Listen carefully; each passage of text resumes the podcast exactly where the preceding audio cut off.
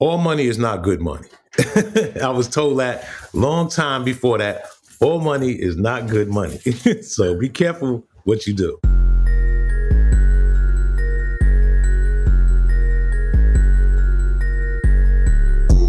Hey, welcome to the Trapital Podcast. I'm your host and the founder of Trapital, Dan Runcie. This podcast is your place to gain insights from the executives in music, media, entertainment, and more who are taking hip hop culture to the next level. You can check out Trapital's deep back catalog of past interviews, deep dive essays on companies in music, media, and entertainment, and a weekly newsletter that is read by tens of thousands of people. Go to trapital.co to learn more. This podcast podcast is for informational purposes only and should not be relied upon for investment decisions. In today's podcast, we got a special guest, Uncle Ralph himself, Mr. Ralph McDaniels. Ralph is the co creator of Video Music Box, the popular video show that was dedicated to airing hip hop music videos and showing a side of hip hop specifically from New York and the tri state area. In this episode, we talk about Ralph because he recently released a documentary in collaboration with Mass Appeal and Showtime called You're Watching Video Music Box and it's available as I mentioned on Showtime and Hulu. And it is a snapshot into what Ralph was able to create. For those that may be a little too young to remember, Video Music Box was a staple, especially for New York hip hop. If you were an artist trying to get exposure, Ralph would show the music videos. They would integrate other things as well with the broadcast. And this was a good conversation because I think that Ralph, in a lot of ways, was a pioneer for the hip hop media personality. And he himself didn't want to be on camera at first, but then I think you see the evolution of that and how he paved the way for people that are doing many things. And in some ways, similar to the type of work that I'm able to do right now with Trapital. We talk about Ralph's business model, and even though he wasn't paid directly for Video Music Box, how he was able to leverage his platform into directing music videos, hosting parties, and how there's so many similarities between that and how today's content creators form an audience and then build a business on that. We also talked about Video Music Box Collection, which is a nonprofit that Ralph is running, some of the different artists that he's worked with, having Nas direct this and what that process is like, trends in hip hop, and a whole lot more. You hope you enjoy this one. Here's my chat with Ralph McDaniels.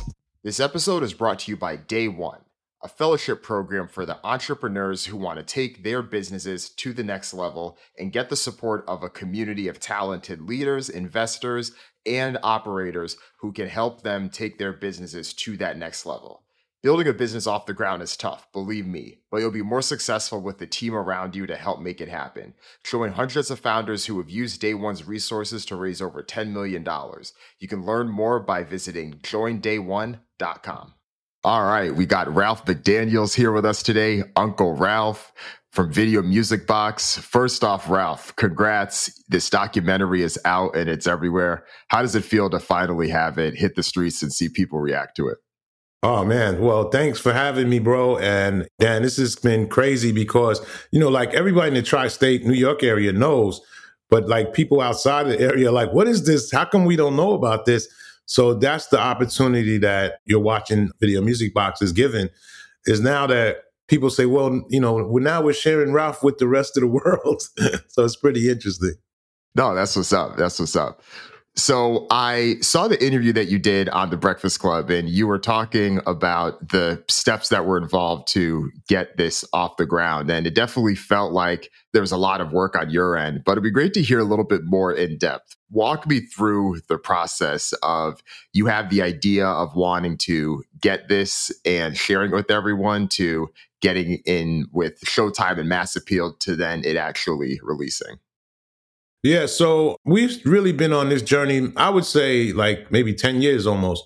I had an idea to do this documentary. I didn't know what it looked like. I was just trying to thinking about it, kind of thinking about it. And then like 5 years ago, we started pursuing some other options that were had came about and those didn't work out and I brought Sasha Jenkins into that situation that I was working on and so after the situation that we were in didn't work out, Sasha said, look, I might have something going on at Showtime. Let's see what happens. Mine is, I mean, he's already done, you know, Wu Tang. He's done uh, the LA Riot joint. You know, he's done a bunch of stuff over at Showtime. So You know, he has a good relationship with them. So I said, I'm down. Let's do it. I want to just get the story out at this point. It's important for me to get the story out. And so he connected with Nas and he said, Hey, me and Nas are going in to pitch the video music box. And I was like, Really? You know, now Nas is a partner with Mass Appeal. And so I said, okay. And they came out and they said, look, Showtime loves the video music box. We think that that's going to be the first one of this whole hip hop 50 initiative. And, you know, and Peter came in and said, hey, look, I have some ideas from a marketing standpoint. This is what we're thinking about, Ralph. And I said, all right, well, let's run with it. And Nas wasn't the director at first. He was just executive producer.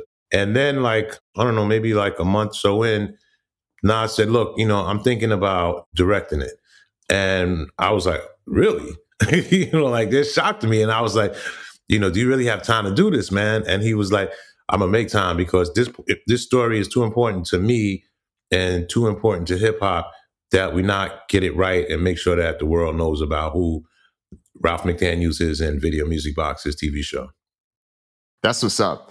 And the Nas piece especially stuck out to me. Of course, the Mass Appeal relationship, but for him as a director to step into this must have been pretty cool to see. And it'd be good to hear what your vision for it was and then how you feel like Nas was able to put his spin on it. Because clearly, as a director, you're able to take some liberties there. Were there certain things that Nas was able to pull out of it? Yeah, absolutely. I think for me, just from knowing people always ask me about the old performances from the 80s and the old performances from the 90s, like first time you saw Busta Rhymes, or the first time you saw Jay Z, or even the first time you saw Nas, people just want to see that kind of raw stuff. But there was a story there. You know, there's a story behind how even those performances came about. And there's a story behind each one of these things. So I think for Nas, he always thinks about like the documentary opens up with some raw footage of me that I shot of him, of Nas and Biggie, and they're performing together. And they're going the Goodfellas. It's like a chorus, and they're saying the Goodfellas. And so for years, I never knew, and most people didn't know what are y'all talking about, the Goodfellas. And so it starts off like that, and Nas says, "Me and Big were going to start a crew together, a duo called the Goodfellas." So those kind of stories are amazing because nobody knew that. And we didn't know if they were just saying it just to be saying it or but it was really something. Oh, so now like was there a recording of that? Like did something is there more to this than what we see? And he knew a lot about different things that happened throughout the history of hip hop and stuff that we covered. So he had a little bit more insight on some things that I didn't know. Yeah, that beginning piece was so intriguing because A, you just didn't see that much footage in general of Nas and Biggie doing whether it's performances or being like that close on that much of a stage the way they were. But then additionally, just thinking about now how big music documentaries and hip hop content is, the fact that someone had the insights and thoughts to be like, no, make sure that the camera is always rolling at these moments because you never know where things could go. And you just see how valuable that content is now and how much people want to see it. That's what makes it unique and that's what makes it stand out. Absolutely. You know, I used to tell my camera guys, they were like, "Oh, so how much should we roll?" I said, "Just roll, don't stop," because you don't know. Like in that same footage with Biggie and Nas, like Common is like maybe two feet away from me, a young Common. And Method Man, I can see him in the kind of in the shadows. And OC from Digging in the Crates crew is right. He had just performed right before that.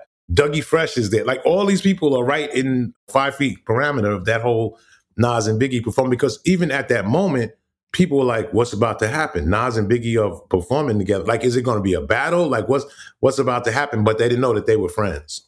Yeah, it's cool. And it's good that you were able to get those moments in there because I know that for a project like this, there's so much content that you could put in there, but you had 90 minutes and that was roughly the time frame that you had to put this out. And I know that because you mentioned in another interview that you would have loved to have this longer, potentially have a multi series thing. Were there certain things that you wish could have made the cut but didn't in this one or anything that stands out that you're like okay this is definitely for part two or this is what's gonna come if we're able to get a follow on for this yeah there's like a whole section that we did on like i feel like since the pandemic young people have been really going through tough times with mental illness. We see a lot of violence. We see a lot of things happening in the street. And there's like a whole thing that we did on how people came home to watch Video Music Box, or we were doing events that kept young people active and they weren't, they had something to do and weren't out hurting themselves. And I felt like that was super important to me because we're in the middle of that now. We see shootings in Atlanta and New York and Los Angeles. We see just this outburst of energy. And we used to be like, bring the energy to the stage, bring the energy to the parties, to whatever we were doing, fashion, whatever it was. And people say, like, video music box, probably the crime rate went down when video music box was on because people wanted to see what was going on. You know, I mean, that was back in the days. I don't know if that would have the same effect now, but I thought that was a great section that ended up getting cut out. yeah. You touched on this a little bit because there was that one part you're talking about how you're on a subway train and oh, yeah. these guys were pressing you and they were pressing you for like 10 stops. And it wasn't until the end and they were like, hey, you the dude from Video Music Box? Respect. We got you. And you're just like, why didn't y'all say that before? We could have cut through all of this. I remember that day clearly, you know, because it was like, like I said in the doc, like you could easily get jumped for no reason. You were doing nothing. You were just minding your business. And so I thought that was what was about to happen. And I was just like, do I get off? And do I look like a punk or whatever and get off early before my stop? I don't want to get back. I don't want to wait for that train, that next train. I stayed on. And when they said what they said, I was like, yo, I'm hot. If these dudes know, because these are the thugged out dudes. So that was it. I, that that told me a lot. Right. It's funny, right? Because I know that people can use numbers or metrics in order to measure success, but I think for most people, it's those moments like that when something comes around and you're like, okay, that was the sign that I was onto something, or that was the sign that this was going to reach some different level. The streets don't lie. If you hot in the street, it's going to work its way up. That's been my my barometer for a long time. definitely, definitely. One of the things too that I liked and you talked about a lot was just how you ran your business and how you were able to run things because obviously you weren't paid for the work of video music box itself but you were able to leverage your platform to direct music videos to host parties and in a lot of ways it reminds me of what we see now with people posting things on social or building some type of audience, they're not necessarily getting paid, at least at the outset, for that audience, but they then leverage that and leverage their platform to do other things where they can do that. And that definitely stuck out to me because I think in a lot of ways, you have been a pioneer in so much of this, especially with hip hop media personalities. And then now, decades later, that same business model, that same mentality is still what we're seeing today. You know what's funny is like I remember I was talking to someone and I said that when I first got into radio, like I didn't really want to do radio. Like one of the jocks in New York at Hot 97, Funkmaster Flex, said, How come we don't have you on the radio? And I was like, I don't know. I never thought about it. I was just doing my local TV show and directing videos and stuff. And he was like, nah, man, we need you on the radio. So when I went to the radio, I just didn't know like how radio ran. And then when I got there, you know, I was excited. It's a great brand, Hot 97. Everybody's and then I hated it because I felt like you could only play so many songs. You had to repeat the same songs because when people want to hear, get on the radio, they want to hear familiar music. So you can't play something that nobody knows. So I was like, oh, this is not what I thought it was going to be. And I, I didn't like the radio thing. It's always been an interesting journey for me to jump into things like, you know, like you think it's one thing.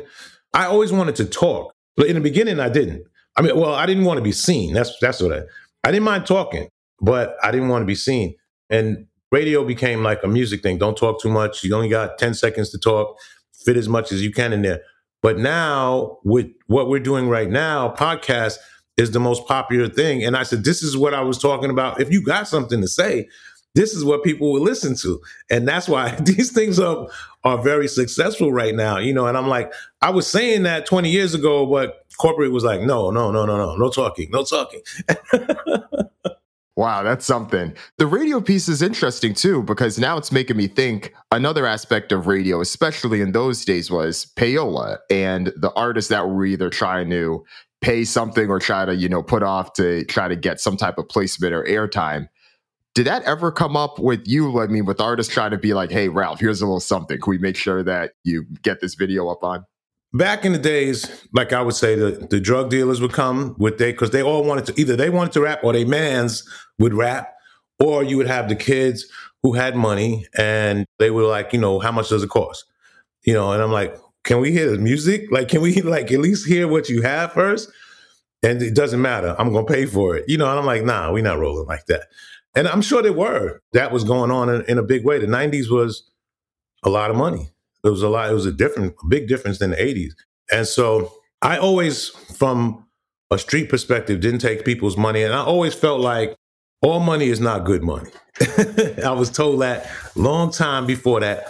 All money is not good money. so be careful what you do. I hear that. I hear that. Yeah. Well, that makes sense. And I think too, especially with how you were able to monetize, that was much more aligned with the audience that you're attracting and the things there. So we get to talk about that a little bit. Let's talk about the parties themselves, because I'm sure even with that, you were able to see a few things in terms of, oh, parties in this neighborhood, the crowd's better, or video music box hits a little different in this part. What were some of those insights and what are some of those places that gave you the best parties?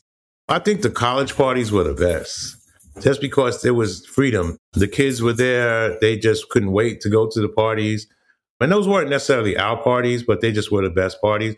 The parties that we gave were in, you know, in the tri-state area, New York, New Jersey, and Connecticut.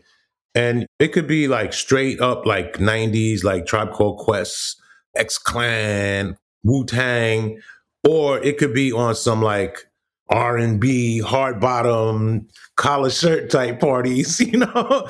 and either way, and ever any way they went, it was always fun. And we would bring some of the artists. After a while, our parties were so hot, the artists would just come and just get on stage. You like, you know, now you can't do that with an artist. You have to pay them ten thousand dollars or whatever, maybe more, or probably a lot more.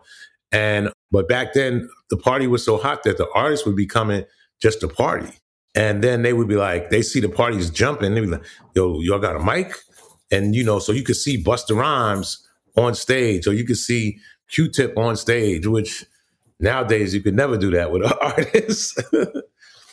yeah, the footage of that was really cool to see. I mean, just seeing Q-Tip and seeing Tribe and everyone that was there.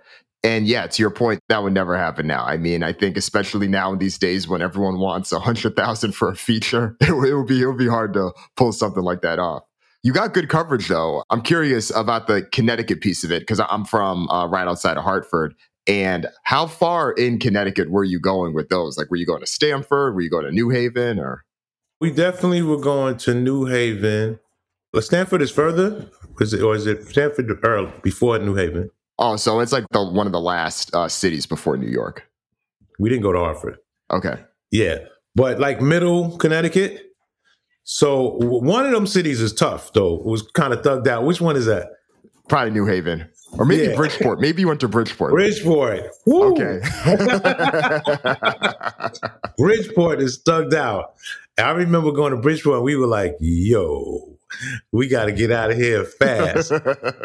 but, you know, still to this day, like a lot of love out of Bridgeport.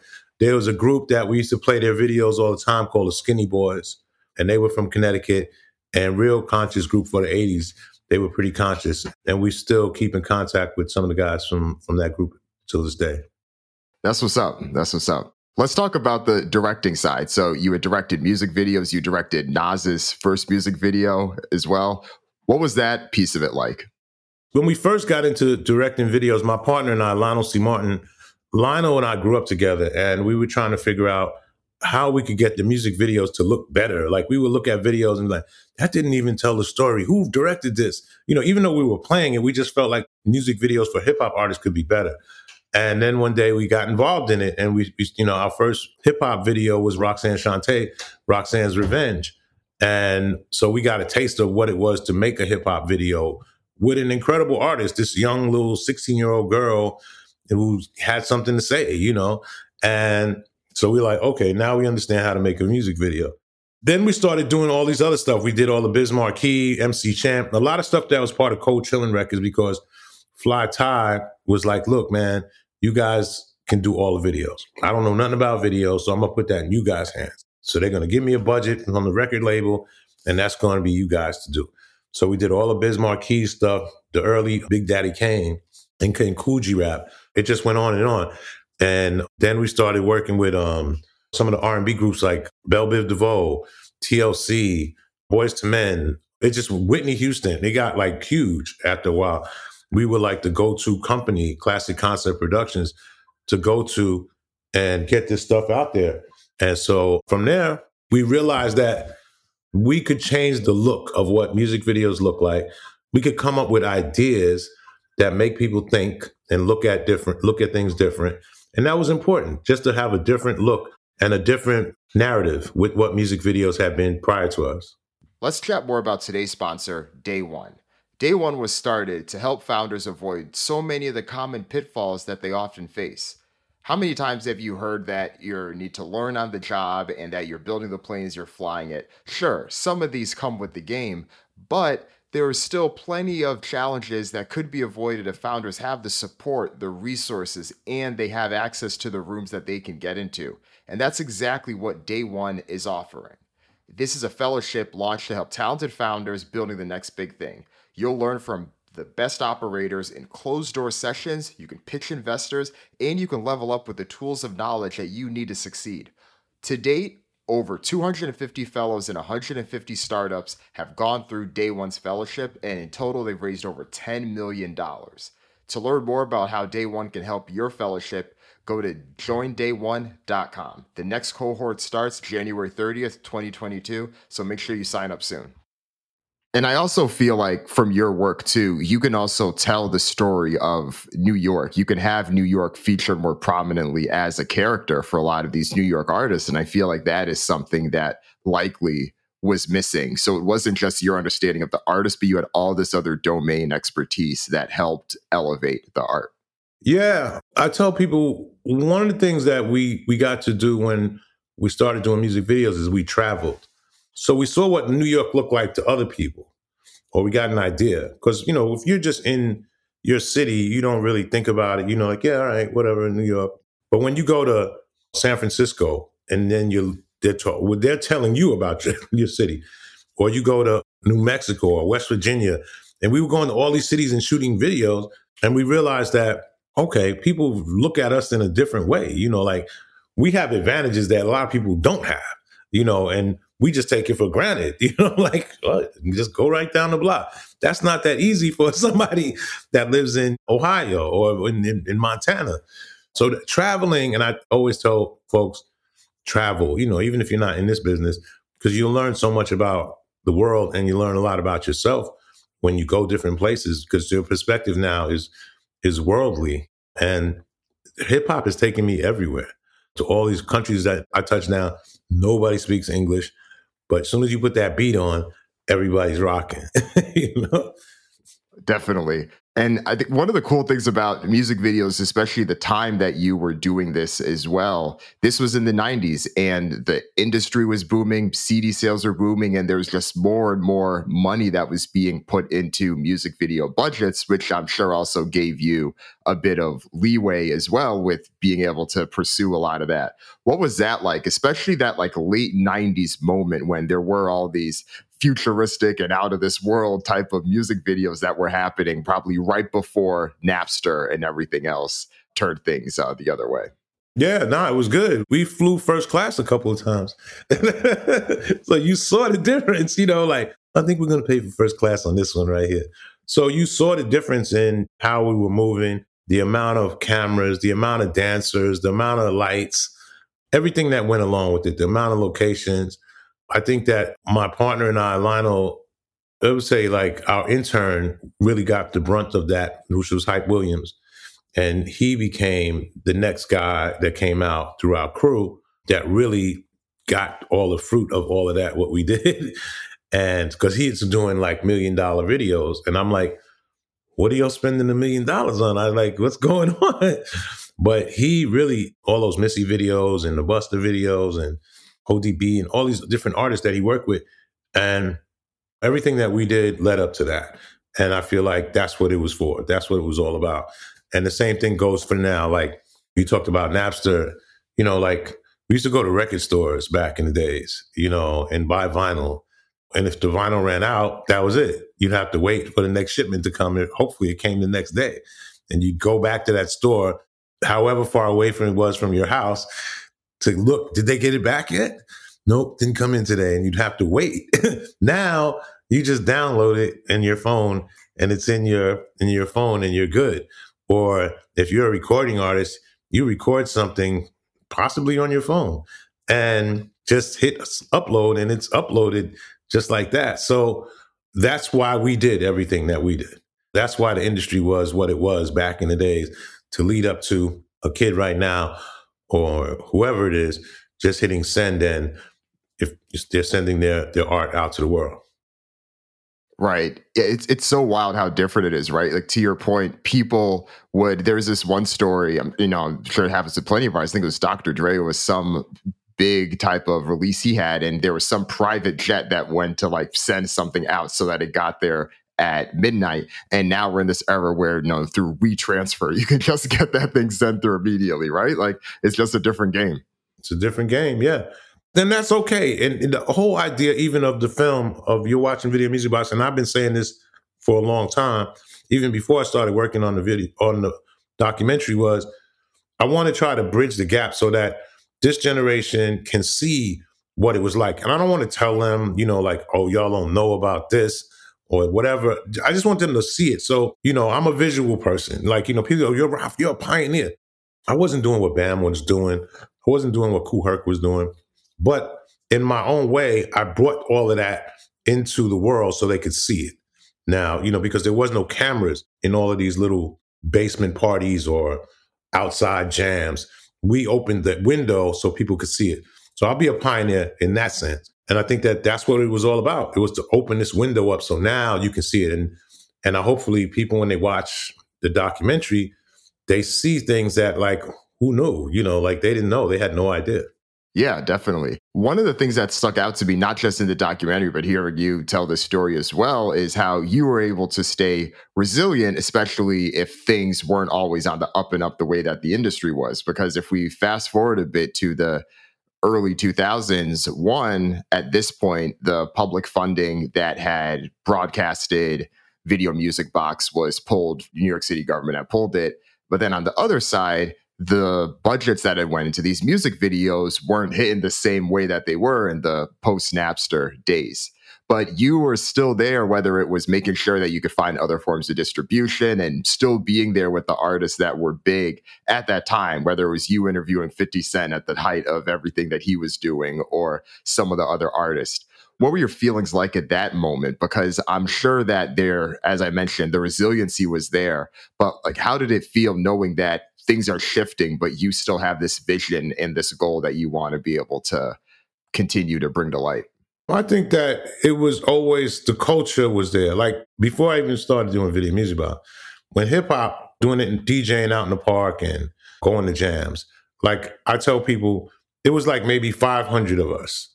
And so somebody said to me, like not too long ago, there's still only 500 of us. And so I was like, that's an interesting perspective. Is that so? We used to go to the jams and whatever it was, we'd hang out there. We all went to the same diner. We all went to the same roller skating rings. We all went to the same, whatever it was, parties, music videos. You knew everyone. It was all the same people. So, in going through those times, those same people were there. That same, you know, you knew. Like KRS One would go, like if I went to something and it, it might not have been having anything to do with music. It might have been some talk at a university, and I would show up, and KRS was, I knew you'd be here. You know, he'd say something like that because we just knew who, you know, who was going to show up. So yeah, so and that's all it was. It was just it was shifting, and we knew it, but we were just present. And that's the thing too is that sometimes people are not present. You know, I, by default, just because I showed up, I learned a lot, and I understood things. Right. Yeah. Having that presence is key. Even today, I think when it's easy for people to assume that they can do everything digitally or online, I'm especially thinking about a lot of the people that have followed in your footsteps that are the hip hop media personalities that are doing their respective things on Instagram or on TikTok or any of these other platforms, right? Yeah. Having those in person connections still makes a difference because, to your point, there's still 500 people or so. There may be some turnover in who those people are, but it's still a pretty concentrated power circle. Yeah, you know, you like, you know, when you're looking for certain some music or fashion or whatever, you know, you have a small group of places that you visit that you'll go to first. you know, maybe you'll find it somewhere else, but usually you won't. And you'll go to those. Let me see, you know, let's go to this side, this guy's playlist. Let's see what he's playing. Or let's go to this girl's playlist and see what she's playing. Let's see what she's talking about today. And like you said, it, it changes, but you know, it's still very narrow because it is what it is. yeah, no, for sure. So, talk to me a bit about the Video Music Box collection. So, this is a nonprofit organization that you started, and in a lot of ways, the goal of this is similar to the goal of the documentary. You're trying to share the footage, but this is different where you're not trying to cut this 90 minute piece of artwork, you're trying to find a way to broadcast the tens of thousands of hours that you have created in those archives. Because as we saw from the doc, we know how powerful that can be. Well, how's the process for that been going? And how has the airing of the documentary been able to help with some of the goals you have for the nonprofit? So we started the Video Music Box collection, um, nonprofit organization is videomusicboxcollection.org. The reason why we started is we had 30,000 hours, really 20,000 hours of original content and then 10,000 hours of like music videos and stuff. And so we said, let's, let's focus on the 20,000 hours of our content, which is interviews and performances and just stuff that we shot, you know? And so these are all on analog tapes. Nobody even says the word tape anymore. So we had to take those tapes and make them into digital files and then get the data and really go through what was on these files and what was on these. Some stuff was from 1983, literally when we started. And it's an expensive process because you want to get it at the best quality so you don't have to do it over again. You want to get it at the best you can get it now. So we use the same people like like NFL Films uses. And I said, look, you know, if I just did it myself and I went to some store and bought some gadget and I could probably hook it up and you know, hook it up to my laptop and do it. But I was like, no, nah, that's not the best quality. We have to do it like at a high end. So we need help. We can't afford to do this. this is a million dollar project. And just the storage alone. like that's always the part that I forget when you're doing these things. It's like, yeah, no, it's gonna be in a file. But they're huge video files and it takes so much storage to keep these things. And so I always miscalculate the storage part if you're ever doing a project like this, don't forget about the storage part. And it's important because now we have this data, it's being archived. We have a great archivist who's going through each thing and looking at it from what it says on what I wrote on a physical tape 30 years ago or 35 years ago to what she actually really sees in the tape in 2021. And that may be totally different. Her eyes may see something that I didn't write down you know, and I might have used it for, you know, I might have shot an hour concert with Jay Z and I only talked about one particular song. So maybe I only used three minutes of that whole 60 minutes. So there's all of this stuff. Who was in the crowd? What were they talking about? Just stuff that I've never aired before. So the process has been great. Some of those things you see in the documentary, especially the crowd stuff, and people loved the idea when we started doing the shout outs. And there's a lot of that that came from this process that we've been doing of digitizing. A lot of that footage was was just recently digitized through the video music box collection. So I'm always amazed. Like I see stuff on there that I'm like, I don't even remember doing this. Like when did we do this? And it's important to to preserve culture. It's important to preserve our history because so much of our history in the past was thrown away. One of the things I said when I first started Video Music Box is like, I don't want that to happen to my stuff, nor do I want it to happen to anybody else that I know. And so, but you know, footage from James Brown and and Family Stone and all these different artists were lost, you know, just because, you know, not sometimes intentionally, sometimes not. Either way, it was not thought about in, in the right way. And I'm a nutcase that kept this stuff in the right temperature and kept it, you know, in a good place. And we've lost a few things over the years, but majority of stuff we have. Yeah, that's good insight there. And I like that you broke down just how much work is put into making sure this is the highest quality because we've seen so many music documentaries lately and some of the things i often hear from people is like wow the footage from that looks amazing. Like how did they able to maintain that from decades ago? And it's like well you realize how much money it cost and how much work needs to be put in place to get it to that level. And that's exactly what you're trying to do with this on the longer scale much more so. So yeah makes perfect sense yeah, absolutely. I'm happy, you know, with that part because it's like just reliving your past. And uh, people that have been watching the documentary who've maybe over 30 years old have been like, this is my life. Like they said things like that to me. like, I wasn't at that party, but this is still my life. I know exactly what this is. And, you know, in tears, literally in tears. So um, I knew it felt good. I didn't know how good it felt when I first when we first finished it. But I think the power of Nas, mass appeal, you know, people that really care about the culture, and everybody doesn't know. Documentaries, you start working on. And as I think as the process progressed, the crew was like, this is something special right here. Like we, you know, they didn't know, you know, they didn't know. Some of the guys didn't know. And they were like, we're working on something that's something that's really special right now. I knew that, but you know, every guy who comes up with an idea says, "Yeah, my style, my idea is the best." so by the end, they were like, "Yo, thank you, man. Thank you for taking this on this journey with you, man." And I was like, "Thank you for being here. Thank you for your expertise because everybody was great." Yeah, definitely. I think that you being able to have someone like Nas and just all the other people that you had involved with it helps not just kind of like we are saying before, right? Not just like bring the clarity of the vision and you can bring their insights together, but it shows that this project in a lot of ways is bigger than you. And it's a reminder of the fact that to anyone that realizing it, that yes, you may be the face of video music box, but what you're trying to achieve is much bigger than anything.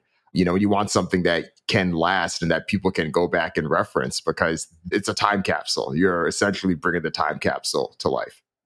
Absolutely, absolutely, and and and I love the idea that people will ask about, you know, different conversations now. And one of the things too with the with the foundation is to take this to universities.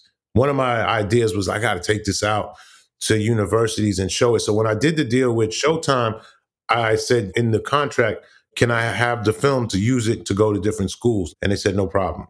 And so, you know, that's what will happen in 2022 we'll start going to different colleges and museums and libraries and you know and just make it available and do that as well as make some of the content that we have in the collection available as well. Oh yeah. I mean this belongs in the, the smithsonian uh, museum the national uh, african american one in dc the music focused one in nashville the one that they're building up in the bronx. Like all of those need some element of this yes sure. yes. Yeah.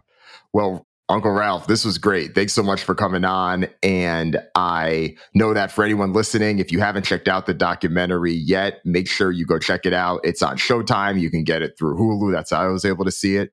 But if anyone wants to learn a little bit more about the nonprofit work and specifically Video Music Box collection, where can they go or where can they go to donate or check out to learn a little bit more about the project? Um, yes, you can go to videomusicboxcollection.org I'm on Facebook. I'm on Instagram at Video Music Box. Um, there's usually a donate button on my pages on there, and give what you can because it's important. Like you know, it just helps. you know, it helps tell the story, and I think that our hip hop history is super important, and history in general is important. But and it's for everybody. When I did the doc, I wanted not just people that were in hip hop to like it, but people that might like a good story, and that's why you know I think it's being taken so well.